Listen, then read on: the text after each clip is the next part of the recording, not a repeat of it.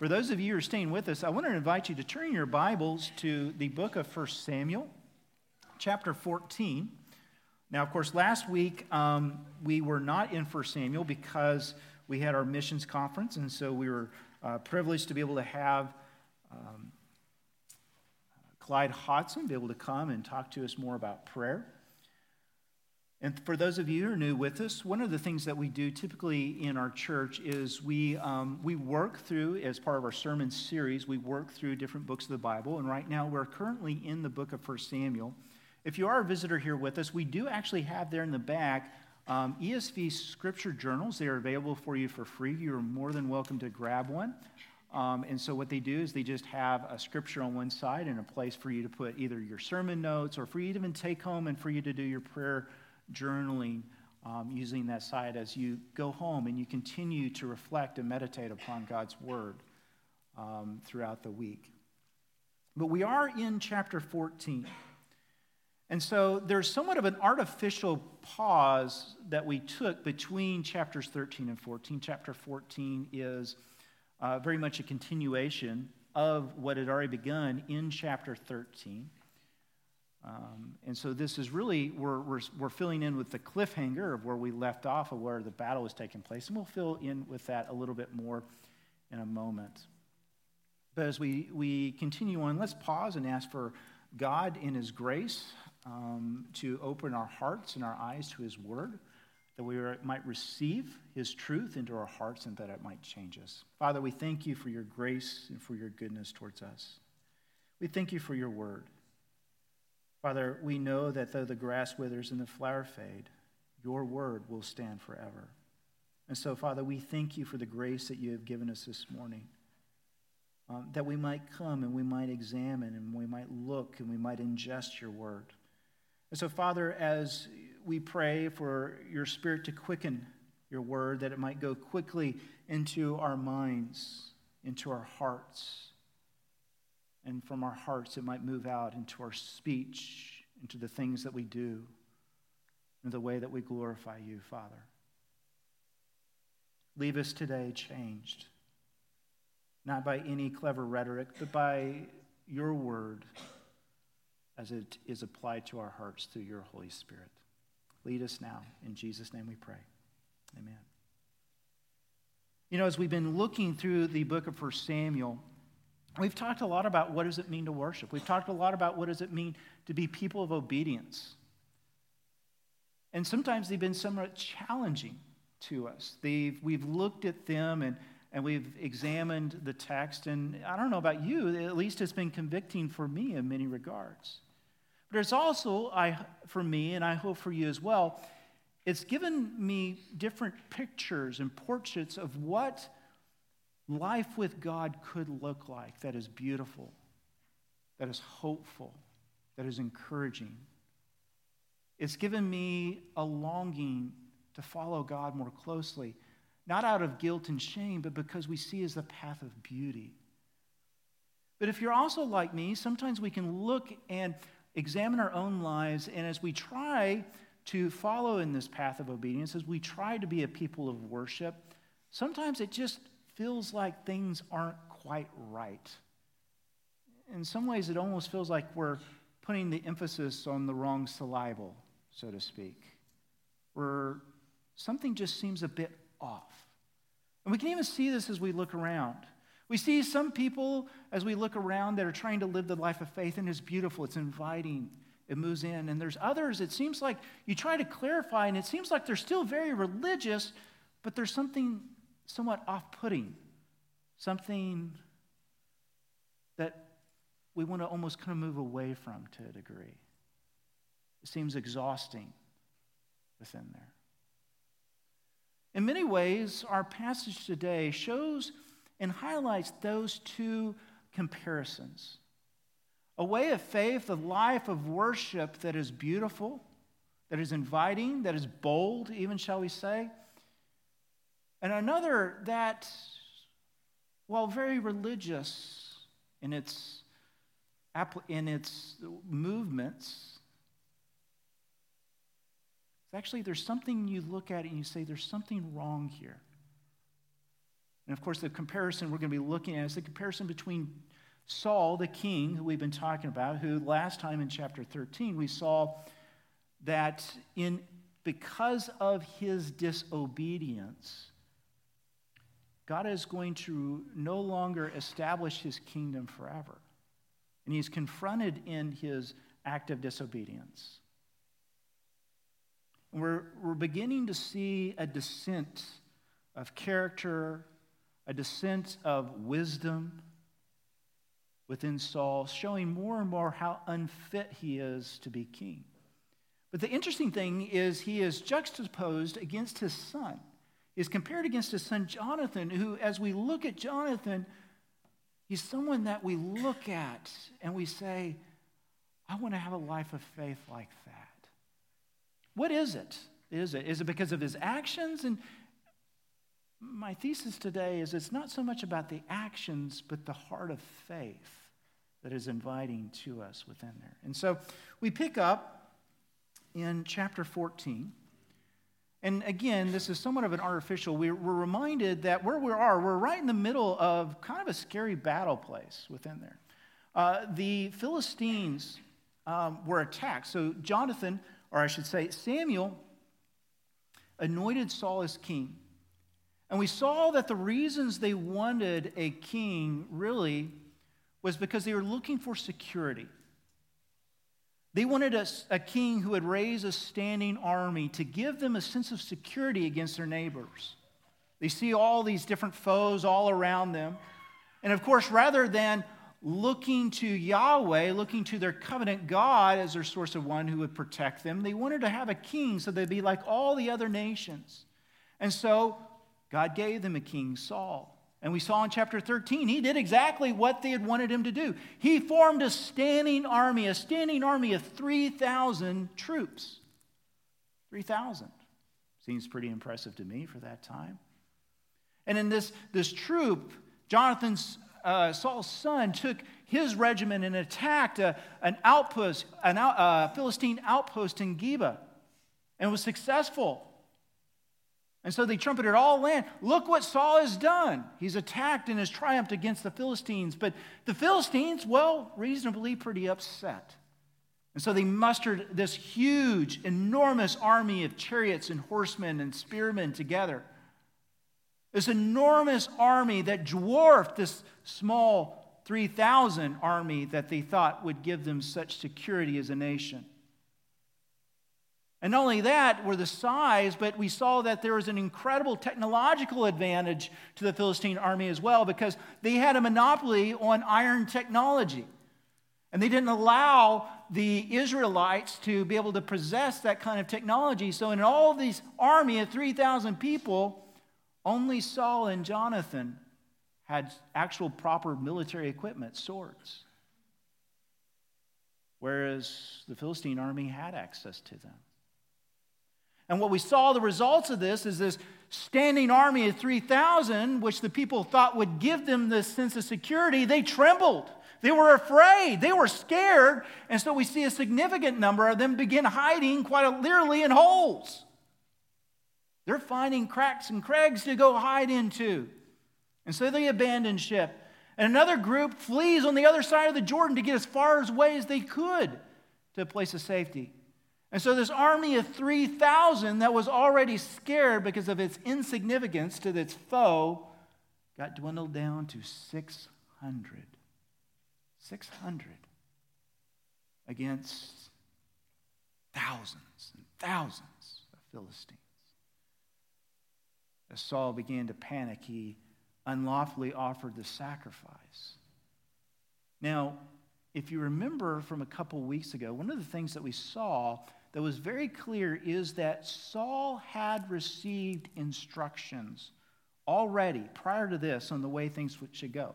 Most likely, there were their, their instructions going all the way to back to what we saw in chapter 10 when Saul was uh, anointed by Samuel to be king, which he told him, Go and wait for me for seven days to make the sacrifice, uh, and then go and attack the, you know, do all that is within you. So there's a sense of standing orders that Saul himself already understood.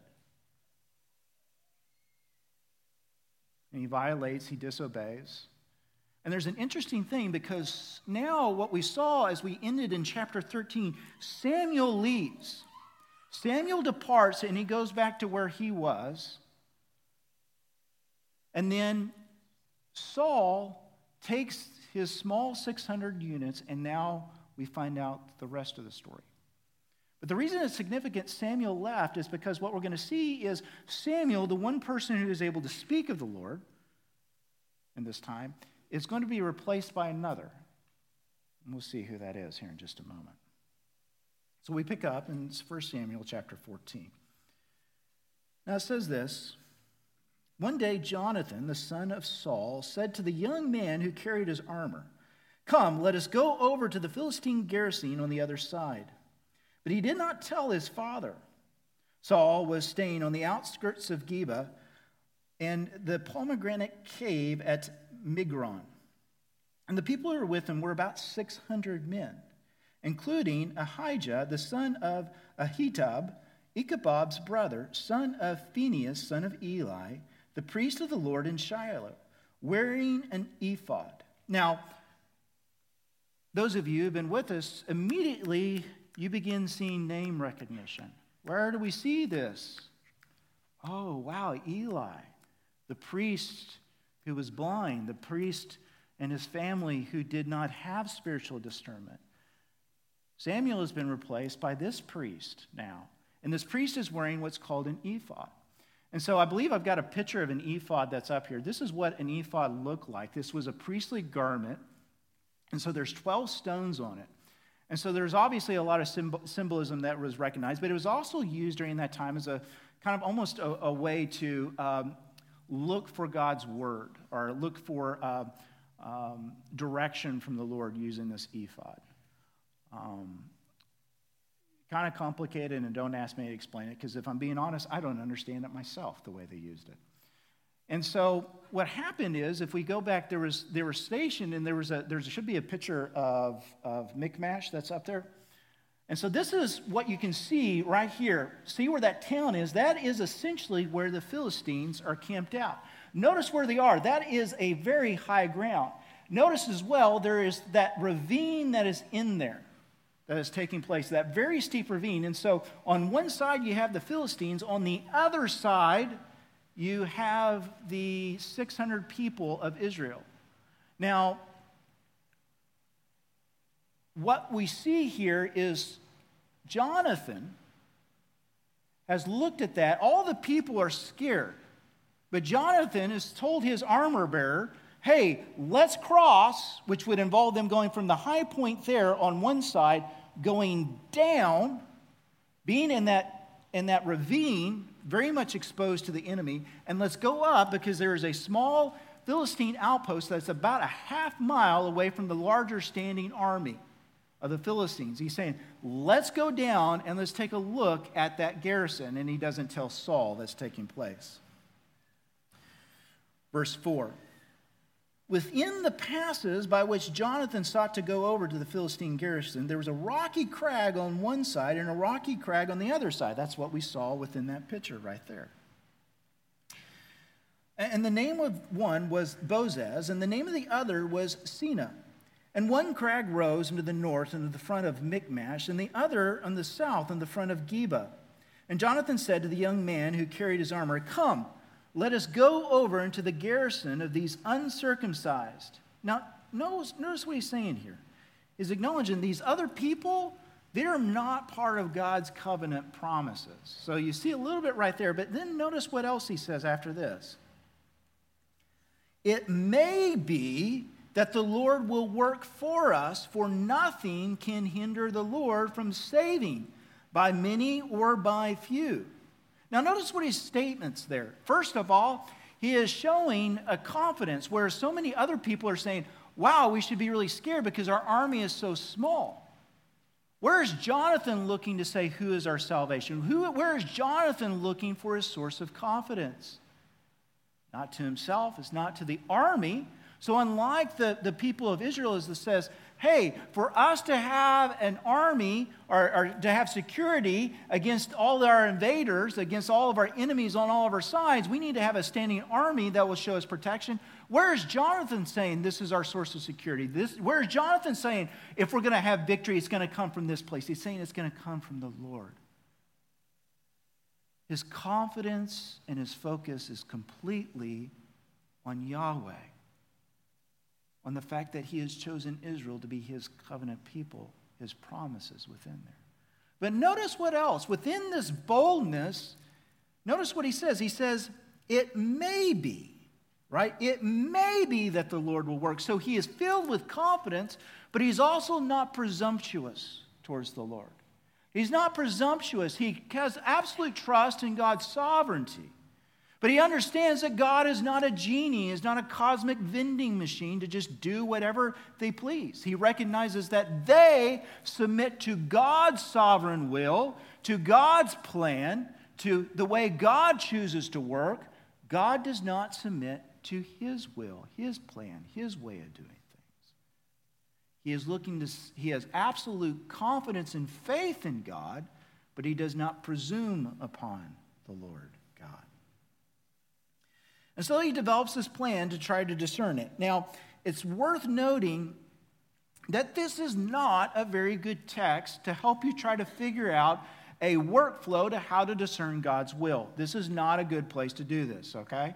So don't take this and look and say, okay, if I'm trying to figure out if I should do X or I should do Y, I should do these steps. That, that will get you into big trouble, okay? This is the way they and we have to trust the Holy Spirit was at work in Jonathan in these moments, okay? So, verse 7.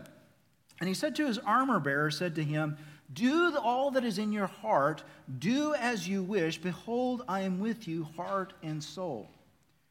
And then Jonathan said, Behold, we'll cross over uh, to the men and we'll show ourselves to them. In other words, they're going to cross down into that. And in that process, they're going to reveal themselves because the Philistines, they're on the higher ground at that point. They're in a very secure tactical position. It says, We're going to reveal ourselves to them. And he says, verse 9, if they say to us, Wait, and we'll come to you, then we'll stand still in our place and we will not go up to them. But if they say, Come up to us, then we'll go up, for the Lord has given them to our hand, and this shall be a sign to us. Now, what is he saying? He's saying if these Philistines decide that they're going to leave their tactical place, their high ground, their superior tactical position, and come down to them, then we'll recognize that God hasn't given them into our hand. But if they call out to us and say, hey, climb up this ravine and come fight us, then we'll take that as a sign that this is God's hands, is in it. Now, I think most of us say, What? That makes no sense whatsoever. But yet, this is, he's not saying this, the easy way is the way we're going to interpret that God is in this. Actually, the far more difficult way. Verse 10, or excuse me, Verse 11 So both of them showed themselves into the garrison of the Philistines, and the Philistines said, Look, Hebrews are coming out of the holes where they have hidden themselves. And this is a, a strong comment of derision. It's all basically saying, Look at these varmin coming out of the holes. And the men of the garrison hailed Jonathan and his armor bearer and said, Come up to us, and we will show you a thing. And Jonathan said to his armor bearer, Come up after me, for the Lord has given them into the hand of Israel. Notice where his confidence is and what he believes the victory is about. It's about God's victory for his people, not about Jonathan at this point, right? And then Jonathan climbed up on his hands and feet. Again, so his way of preparing for the battle is climbing up this ravine. Just that act in itself is going to be exhausting and tiring. They get up to this very tactically positioned garrison within there.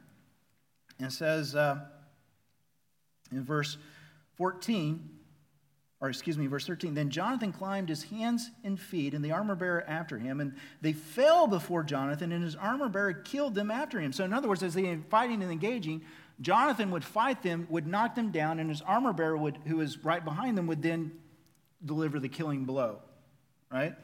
And then at that first strike, when Jonathan and his armor bearer made, killed about 20 men within uh, as it were, half a furrow's length of an acre of land. That's about half an acre. And there was panic in the camp and in the field and among the people, and the garrison and even the raiders trembled. And the earth quaked, and it became a very great panic. And so, people looking at this, they saw this is a supernatural event. They saw that something is going on. This should not have happened that these two men would take out this garrison of 20 people. And so then they send off, the word gets to the larger uh, group about a half a mile out, and they recognize something's going on. Now, part of me wonders if many of them are remembering what happened with the Ark of the Covenant that we saw a few chapters down when they tried to mess with Yahweh's God. Maybe there's some remembrance of what's taking place. They begin to panic. They recognize that there's something else going on here in place. God is using, God is supernaturally turning them and turning their hearts into panic. And on top of that, He brings an earthquake to tremble them to help, help further illustrate that there is something divine taking place amongst the Philistines. They panic in a, in a great deal, and there's a great deal of irony within this because what we saw as we ended in chapter 13, the, the army of Israel was trembling at the Philistines. But yet, God doesn't need any of those army to make the Philistines tremble before him. He does it on his own.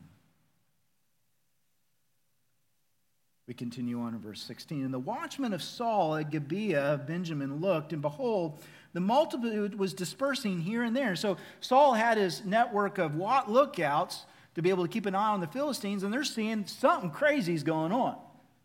And so, and the Saul said to the people who were with him, Count and see who has gone from us. And when they counted, behold, Jonathan and his armor bearer were not there. And so Saul said to Ahijah, Bring the ark of the God here. Now, if you're looking at this from an NIV, it says, Bring the ephod. There's a bit of a textual issue. This is one where I actually think the NIV gets it right. I do think it is an ephod.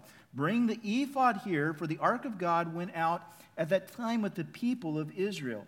Now, while Saul was talking to the priest, the turmoil into the camp of the Philistines increased more and more. So Saul said to the priest, Withdraw your hand. So, in other words, stop with this process of looking for an, uh, an oracle from God. We got to get in there because the battle's hot and we're going to lose our momentum. We're going to lose the timing within that. So he says, Withdraw your hand. And then Saul and all the people who went with him rallied and they went into battle. And behold, every Philistine sword was against his fellow. And there was very great confusion. So, in other words, the Philistines, as they get into the battle, they're already fighting amongst themselves. And now the Hebrews who had been with the Philistines before that time, who had gone up with them into the camp, even they turned to be with the Israelites who were with Saul and Jonathan. So, in other words, there was a group of people, they weren't Philistines. Um, uh, were they natural, you know, Hebrews who had kind of defected to the Philistine side to kind of keep the Philistines from fighting against them? Or maybe they were just trying to, hey, let's pick the winner we don't really know why they were fighting for the Philistines, but they were fighting for the Philistines. Well, in all that they're seeing, they decide to turn on the Philistines and they start fighting the Philistines, those who were formerly the enemies, uh, who were fighting with the enemy. Uh, they had turned and were fighting with Saul and Jonathan. Likewise, the men of Israel who had hidden themselves in the hill country of Ephraim heard that the Philistines were fleeing, and they too followed hard after them into battle so that the Lord saved Israel that day. And that's the key. The Lord, the Lord saved Israel that day. And the battle passed beyond Bethaven. So, in other words, that's where the, the larger camp that was about a half a mile away was done. It moved past them. You see, they were looking for an army to be just like all the other nations, but God was still showing them their security came from the living God, who was their true king. Unfortunately, things which should have been a huge among us tremendous victory, they turned sour pretty quick. Verse 24. And the men of Israel were hard pressed that day. And so Saul had laid an oath on the people, saying, Cursed be the man who eats food until it is evening, and I am avenged of my enemies. Notice what Saul did there. He made it about himself, he made it about his enemies. It's no longer Yahweh fighting for his people. It's no longer about the enemies. He turned in, in his kind of almost narcissism, his insecurity of leadership, he makes it about him, and in making it about him, he put a burden on other people. In other words, they weren't allowed to have any food until it was evening. Now, keep in mind, if you saw, if you remember from the picture of Michmash, that's pretty hilly country. So just moving around in that country in and of itself is going to be extremely exhausting. And keep in mind, on top of that, they're also fighting. So you can imagine how exhausted they would be. Now, that can sound kind of pious, right? But it's a piety that's driven by ego, not by faith. And so none of the people had tasted food. Now, when all the people came to the forest, behold, there was honey on the ground. And when the people entered the forest, behold, the honey was dripping, and no one put his hand to his mouth for fear that, for the people feared the oath. But Jonathan had not heard his father charge the people with the oath. So he put out the tip of his staff and was in his hand, and he dipped it into the honeycomb and put his hand into the mouth. And his eyes became bright. And one of the people said, Your father strictly charged the people with the oath, saying, Cursed be the man who eats food this day. And the people were faint. And then Jonathan said, My father has troubled the land. See how my eyes have become bright because I tasted a little of this honey. How much better if the people had eaten freely today of the spoil of the enemies that they had found. For now the defeat among the Philistines had not been great. Now keep in mind, this is Jonathan, the one we'd already seen shows incredible boldness, incredible faith. But his faith was in God, it wasn't a narcissistic faith. It was a faith that made him bold, but not, shall we say, stupid.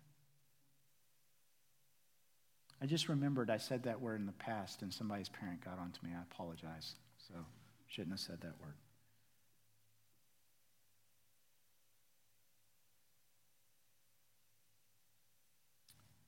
When he says the people had troubled the land, that's also looking back to the time of the judges. There was another one of the judges that, you, if you were to read the book of Judges, had put a, uh, somewhat of a silly curse, an oath upon the people.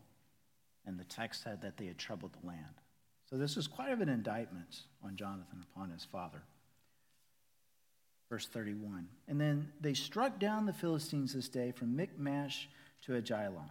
That, that's further moving towards the, the, um, to the west towards the Philistines. And the people were very faint. And the people pounced on the spoil, and they took the sheep and the oxen and the calves, and they slaughtered them on the ground. And the people ate with the blood. And they, and they, so, in other words, they were so hungry as soon as it was evening, they were famished. And so they have the, the oxen, they, and these were ritually clean animals that they could eat. But according to the law, they weren't supposed to slaughter them on the ground uh, in a way that didn't have an opportunity for the blood to drain out. They were supposed to put them, be able to kind of hang them up and, and allow the blood to drain out properly. Well, they're so famished, they're just trying to get some food. And so they slaughtered them and they eat them with the blood. And, so, and then they told Saul, Behold, the people are sinning against the Lord by eating with the blood. And he said, You have dealt treacherously. Roll a great stone here and Saul said, Disperse yourselves among the people and say to them, Let every man bring his ox or his sheep and slaughter them here and eat, and do not sin against the Lord by eating with the blood. So every one of the people brought his ox with him in that night, and they slaughtered them there. And Saul built an altar unto the Lord. It was the first altar he built. Verse 36. Then Saul said, Let us go down to the Philistines by night and plunder them until morning light, and let us not leave a man of them and they said, Do whatever seems good to you. The priest said, Let us draw near to God here. And Saul inquired of God, Shall I go down to the Philistines? Will you give them into the hand of Israel? But he did not answer him that day. And Saul said, Come here, all of you leaders for the people, and know and see how this sin has arisen today. For as the Lord lives, who saves Israel, though it be Jonathan my son, he shall surely die. And he said to all Israel, You shall be on one side, and I and Jonathan and my son shall be on the other side. And the people said to Saul, Do what seems good to you. And therefore Saul said, O Lord God of Israel, why have you not answered your servant today? If this guilt is for me or for Jonathan, my son, O Lord God of Israel, give Urim. But if the guilt is of your people Israel, give Thummim. I have no idea if I'm pronouncing that right. I'm, I'm an Okie. And, and Jonathan said to Saul, and you were taken, but the people escaped. And Saul said, Cast the lot between me and my son Jonathan. And Jonathan was taken, and Saul said to Jonathan, Tell me what you have done. And Jonathan told him, I tasted a little honey with the tip of my staff that was in my hand. Here I am, I will die. So, in other words, he's, you don't quite get it from the ESV, but he's saying, I just ate a little honey. For that, I'm going to die? And Saul said, God do to me, and more also you shall surely die, Jonathan. Now keep in mind, he's trying to figure out who sinned. Where have we been in the story so far? Chapter 13, we already know Saul sinned. He disobeyed God. Samuel made that pretty clear. The people sinned. They were eating meat mixed with blood. But here he's going to kill Jonathan, not for violating Yahweh's law, not for disobeying Yahweh, but for disobeying him. Some legalistic curse he has put upon the people. Then the people said to Saul, Shall Jonathan die, who has worked this great salvation for Israel? Far from it. As the Lord lives, there shall not be one hair of his head who shall fall to the ground. For he has worked with God this day. So the people ransomed Jonathan. They did not die. And when Saul went up from pursuing the Philistines, the Philistines went to their own place. You know, as we look at this story, there's something, as we read it, we can read very intuitively there's something wrong with Saul. We can see there's a big difference. We can see there's a comparison to Jonathan and Saul. We can see something there, but sometimes it's a little bit difficult to kind of place our, our thoughts on it. Both of them are acting piously. Both of them are, would appear, seek to be find, seeking God's counsel. But yet we see there's something, as much as there seems to be so much overlap and some of the things that they're doing, they're worlds apart. What is that? What is going on with that? You would say, at least on a superficial level, they both have faith. You would say that Saul has at least some sort of faith that is taking place there. How is it manifesting itself so differently? How do we understand? Because we, we oftentimes we want to have that kind of faith, that, that freeing faith of Jonathan. But we find ourselves, it feels so much more like Saul. And let me suggest to you, as, as we're looking into this, what is the difference that is here? What is the difference between these two types of faith? And here's what I would say, and when I look at this, when Jonathan, as he looked at his faith, he saw this as God's story. When he looked at his life and he looked at all that was taking place, he saw that this was God's story. And he saw himself as just one part of what God is doing. It wasn't Jonathan's story, and he wasn't certainly trying to get God to do whatever he wanted, but rather he viewed this as a larger part of God's story. And he sought to be faithful within that story. Whereas Saul, in many regards, I believe, viewed things as this is his story, and he tried to get God to work in it to do as he wanted, to do as he pleased, through his through his religious actions.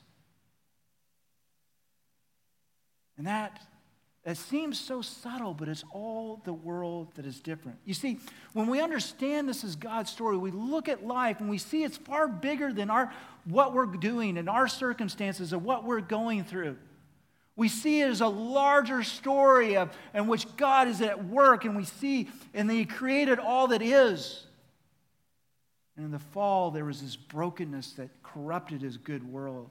We see He's in this act of redemption, redeeming His people, ultimately accomplishing that redemption through Jesus Christ. And is now in the act of, in, in addition to redeeming it, restoring all things. We see that larger framework at work, not just on a cosmic level, but in a way that affects our everyday lives. And when we understand that as that way, versus we have our own stories that we're writing, we have our own stories that we're crafting, these stories become larger than anything. And what we're trying to do a lot of times with God is we just try to bring God into that. And in some ways, that inevitably becomes a way to try to control God. But when God is the larger story and we're seeking to find our place, some amazing things happen. It seems on, on one level, God would become more, we would become more insignificant, and certainly we do.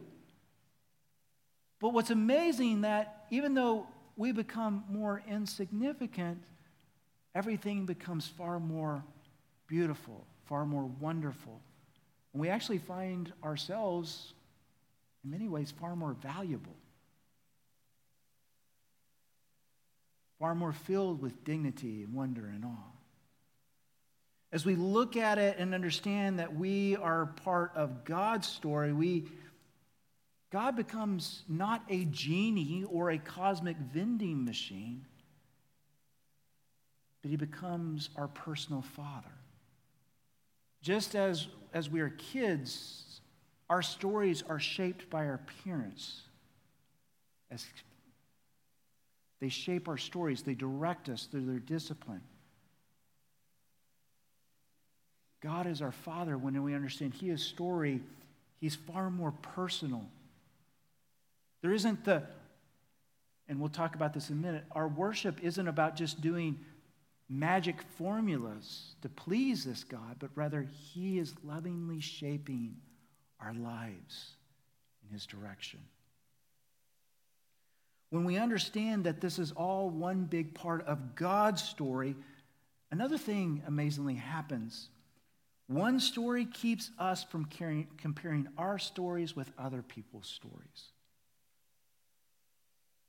That keeps us from comparing our story with other people's story.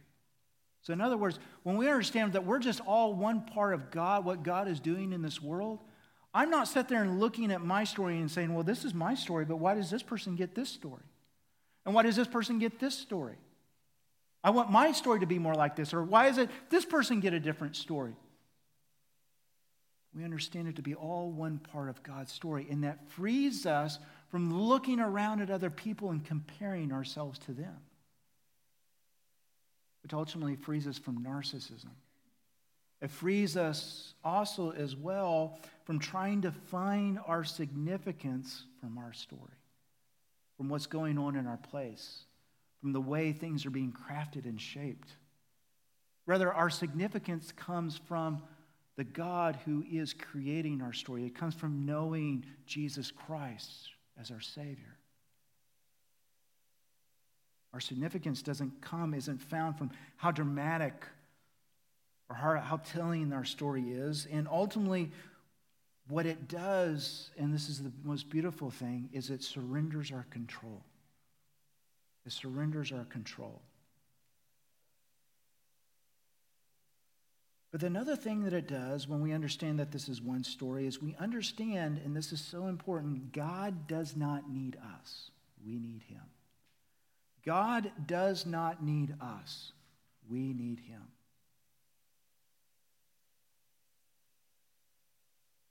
Thirdly, when we understand it's one big story, what we see is it turns every act into an act of faith turns everything that we do, not just the big things, not the big story defining things, but everything we do, every act of love, every part of our worship becomes applying ourselves to the larger understanding of who God is and what He is doing within this world. And so every act becomes filled with purpose and meaning. When we lose sight of God's story, and we get focused alone on our own stories, we get lost in ourselves. I believe that's a lot of what's going on with Saul. He's gotten lost in himself. And the fruit of that is exhaustion. The fruit of that is we get fearful because we're worried about where our story is going to end up. Is it going to end up the way we want it? We get prideful. And ultimately, we get alienated from others. So, what does it look like for us to then? I mean, that's kind of a ethereal concept, right? It's God's story, not ours. What does that mean in application? What does that mean for us to truly say, okay, we want to practically in our everyday lives understand the story as God's stories? Well, it actually has a very practical application, and that application is worship. Application is worship. You see, the call for us to be able to view our life as God's story means us to be very intentional with our worship. Now, we're all going to worship. You're going to worship. You're going to worship. Even if you're not a believer in God, you're worshiping something, right? Your heart is being moved towards something. But when your worship is focused on your story, what you're trying to do is you're trying to bring ritual into your life to make God do what you're wanting to do. But when you understand that this is all God's story, our worship, what it does is it teaches us to see God's story at play. What do I mean by that? It shapes us. It shapes us because, number one, it frees us from performance, it frees us from shame. Our worship no longer becomes about rules or obligations, it anchors us in hope. And ultimately, it helps us see every moment as meaningful. You see, Saul was going through a lot of worshipful acts. He was going through a lot of worshipful acts, but they never pulled him into God's story. Rather, he was pulling God into ours. And so we can pervert, we can do the same things in fact, you can come in here to this worship service today or whatever worship service it may be, and we can have people doing the exact same acts of worship. And some people will be trying to pull God into their story, but others will allow their worship to pull them into God's story. What do I mean by that? When we're trying to have, when we're focused on our own stories, our worship becomes ritualistic. And we see that. Saul was very ritualistic in all the things that he was doing. And so, and I'm not talking about a high church versus low church sort of thing, but rather it's the idea that um, to please God, I do these things. So, in, in other words, it's turning worship into a way of earning God's favor, and a way of earning God's blessings or earning God's attention within there. Proper worship, though, instead points us to the God of grace and love. And so we affirm his story, we affirm what he is doing, we affirm his gospel, his grace, and his love. And so it frees us from ourselves. When worship is about our story, it becomes about superstition. We think that these become magical things. Well, I went to church and therefore God should bless me this week. Or I read my Bible, therefore God should bless me this week. I've done something that should please Him. Rather, worship that pulls us into God's story enables us to see it's not about what we do, but about who God is, what He has done. It pulls our hearts towards Him. Worship that is focused on ourselves becomes legalistic. It becomes, well, this is what you have to do. You have to make it look just like me. And so we become like the Pharisee and the tax collector, and where the Pharisee says, Lord, thank you. I'm not like this tax collector. I do this form of worship. I do this form of worship. Our worship becomes more comparative within there. And then our worship ultimately then becomes about our preferences. And none of this is life giving. But we're about to enter into a liturgical form of worship called communion. and for throughout church history, this has been the pinnacle of worship. And for many people, you may have grown up and this was a form of worship that maybe was very ritualistic.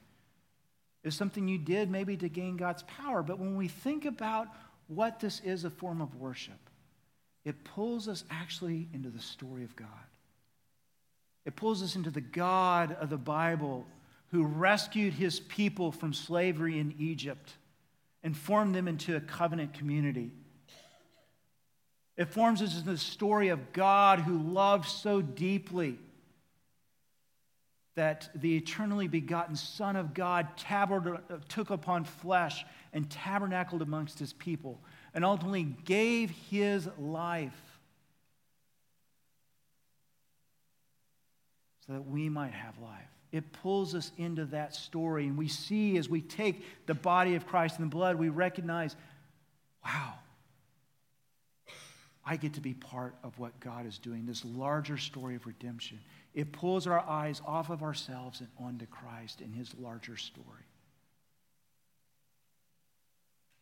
When we do that, our communion becomes amazing, transformative, not because of magic, but because it reorients our hearts in a world that is trying to get us to focus on ourselves. It reorientates our hearts to the true place where there is rest and peace and hope. And so I invite you today as we come to worship through communion. You get to be a part now of what God's doing in his larger story as we join with saints throughout history and through the world that recognize and remember what God did for us in Jesus Christ. As we declare that we are made right with God simply by what Christ has done, his act of salvation, his love, as we get to boldly declare in a world that seeks to divide that we have been made one body together by his grace. As we to, get to declare how God's stories end, that this will end with God's people feasting in the heavenly banquet. It orients. It orients. It places our hearts in the story of God. We didn't invite all those who actually have trusted in this story, who've trusted that this is more than a story, but is a reality of God working in this world. That Jesus Christ wasn't just a good teacher, he wasn't just a good man, he wasn't just a myth to teach us how to be good people, but rather he was the true, eternally begotten Son of God who gave his life as ransom for many that he rose, he literally rose again from the dead. And he offers us his salvation by grace through faith. If you have done that, we would invite you to come and recognize and remember whose story this is. To place your hearts into truly worship today. If you've not done that, we would, we would ask that you not come and partake of the, the, the, the communion elements today. Rather, instead, we would invite you to receive Christ. For this story to become your story by faith, by simply trusting that when Jesus Christ died on the cross for sins, it was sufficient. There's nothing else you can do to make yourself right with God. Believe that He died for your sins and believe that He rose again from the dead and commit yourself to Him as Lord of your life. Do that today. For those of you who come, you partake of the elements, come, partake of the bread, take of the cup, and then go to your seat, and we'll do the institutions, the elements together as a body.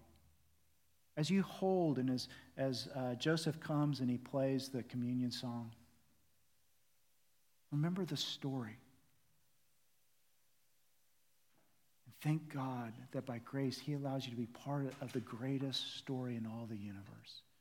That's your story if you're a believer in Jesus Christ. Father, we thank you for this time. We thank you for the great story of redemption that is ours in Jesus Christ. We thank you, Lord, that the goal of our worship isn't to awaken you to our plight or to our need, but rather is to train,